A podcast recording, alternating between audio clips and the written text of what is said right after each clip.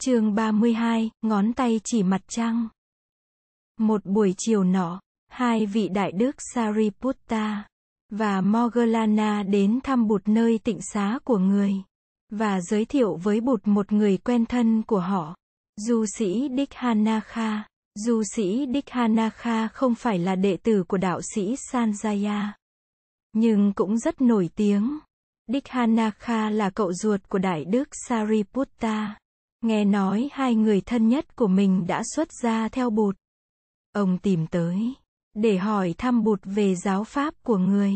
Thay vì mô tả, và tường thuật, hai vị đưa ông đến trực tiếp gặp bụt. Dikhanakha nói với bụt, Sa môn Gotama, ngài dạy giáo pháp gì? Chủ thuyết của ngài là chủ thuyết nào? Riêng tôi, tôi không thích một chủ trương hay một lý thuyết nào hết. Tôi không tin vào một chủ trương hay một lý thuyết nào hết. Bụt mỉm cười hỏi, vậy ngài có thích cái chủ trương không thích của ngài không?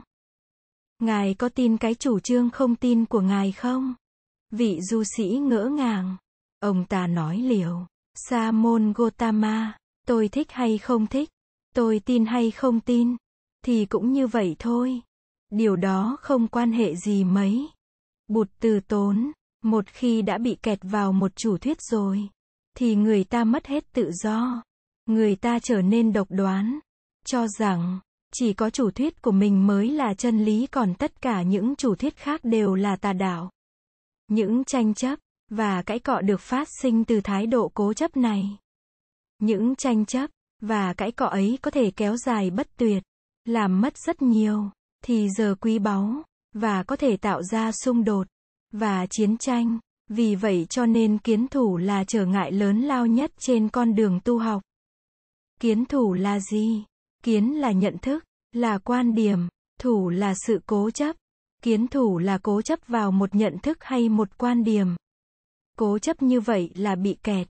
Vì bị kẹt cho nên, cánh cửa chân lý không còn cơ hội mở ra cho mình nữa. Này ông bạn, để tôi kể cho ông bạn nghe câu chuyện này. Có một người lái buôn quá vợ kia đang sống với một đứa con trai 5 tuổi. Anh ta cưng chiều con. Xem đứa nhỏ là lẽ sống của đời mình. Một bữa nọ trong khi anh ta bỏ hàng đi vắng, kẻ cướp đến đốt xóm đốt làng, cướp bóc, và bắt đứa con của anh đi theo. Khi về tới nơi, người cha trẻ thấy thi hài một em bé cháy đen nằm bên căn nhà đã cháy rụi của mình. Anh ta tin ngay rằng con mình đã chết. Anh ta khóc lóc, làm lễ hỏa thiêu thân xác đứa bé. Vì thương con quá, anh ta cất cho của đứa bé vào một cái túi gấm. Và đi đâu cũng mang theo bên mình. Mấy tháng sau, đứa con của anh ta thoát được tay kẻ cướp và tìm về được vào lúc nửa đêm. Nó gõ cửa đòi vào. Lúc ấy người cha trẻ đang ôm chiếc túi gấm đựng cho. Và than khóc một mình. Anh ta không chịu đứng dậy mở cửa. Anh ta tin rằng con anh đã chết thật rồi. Và đứa trẻ đang gõ cửa ngoài kia là một đứa trẻ hàng xóm mất dậy nào đó đang cố tình trêu ghẹo anh. Vì vậy, mà đứa con thật của anh ta phải thất thểu ra đi. Và người cha khốn khổ kia vĩnh viễn mất đứa con duy nhất. Này ông bạn, nếu ta cố chấp vào một chủ nghĩa, và cho đó là chân lý tuyệt đối, ta sẽ lâm vào tình trạng của người cha trẻ kia. Ta sẽ không mở lòng ta ra được, để đón nhận chân lý. Ta sẽ có cảm tưởng rằng ta không cần đi tìm sự thật nữa. Vì ta đã có sự thật rồi. Lúc ấy nếu sự thật có tới gõ cửa tìm ta, ta cũng sẽ từ chối không mở cửa. Đích Hanakha hỏi, vậy giáo pháp của ngài dạy có phải là một chủ nghĩa không? Cố chấp vào nó có phải là kiến thủ không? Giáo pháp của tôi chỉ dạy không phải là một chủ nghĩa hay một lý thuyết. Nó không hình thành do công phu suy tư và ước đạt của trí năng, như những chủ thuyết chủ trương về bản chất của vũ trụ. Cho rằng, bản chất ấy là lửa, nước, là đất, là gió hay là thần linh, hoặc cho rằng vũ trụ hữu hạn hay vô hạn, hữu biên hay vô cùng, trí năng ức đạt và suy tư về sự thật cũng như con kiến bò quanh miệng bình bát không đưa ta đi đến đâu cả. Không, giáo pháp của tôi dạy không phải là một chủ thuyết xây dựng trên trí năng. Đó là kinh nghiệm thực chứng. Những gì tôi nói ra tôi đều đã thực chứng. Và ông bạn cũng có thể kiểm điểm lại bằng kinh nghiệm thực chứng của ông bạn. Tôi nói vạn vật là vô thường và không có tư ngã. Điều này tôi đã chứng nghiệm và các bạn cũng có thể chứng nghiệm. Tôi nói vạn vật nương vào nhau mà sinh khởi, tồn tại và hoại diệt, chứ không phải xuất phát từ một nguyên nhân đầu tiên nào hết. Điều này tôi cũng đã chứng nghiệm và các bạn cũng có thể chứng nghiệm.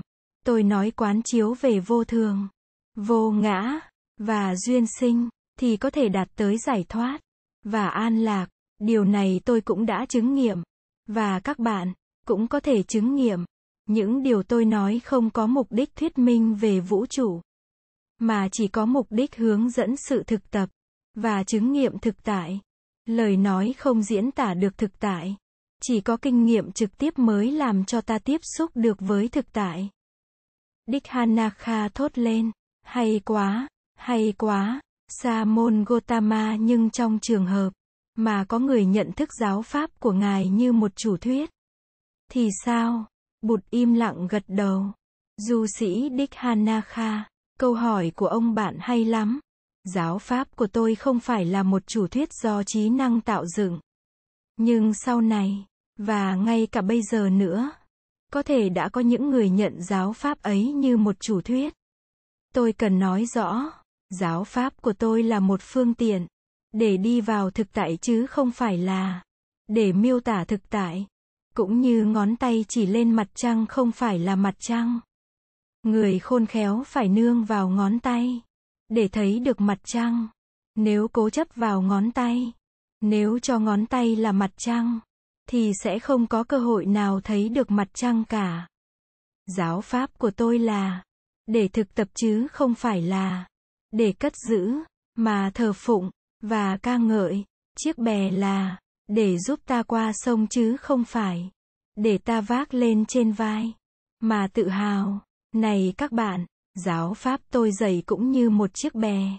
Phải sử dụng nó để đi sang bên bờ bên kia, bờ giải thoát. Xin Bụt chỉ bày cho tôi con đường có thể vượt thoát được những cảm thọ sầu khổ. Cảm thọ có ba loại. Cảm thọ dễ chịu, cảm thọ khó chịu, và cảm thọ không dễ chịu cũng như không khó chịu. Cả ba loại cảm thọ đều có gốc rễ, hoặc trong thân thể, hoặc trong tâm ý, và nhận thức. Cảm thọ có sinh có diệt như bất cứ hiện tượng tâm vật lý nào. Phương pháp tôi chỉ bày là phương pháp quán chiếu.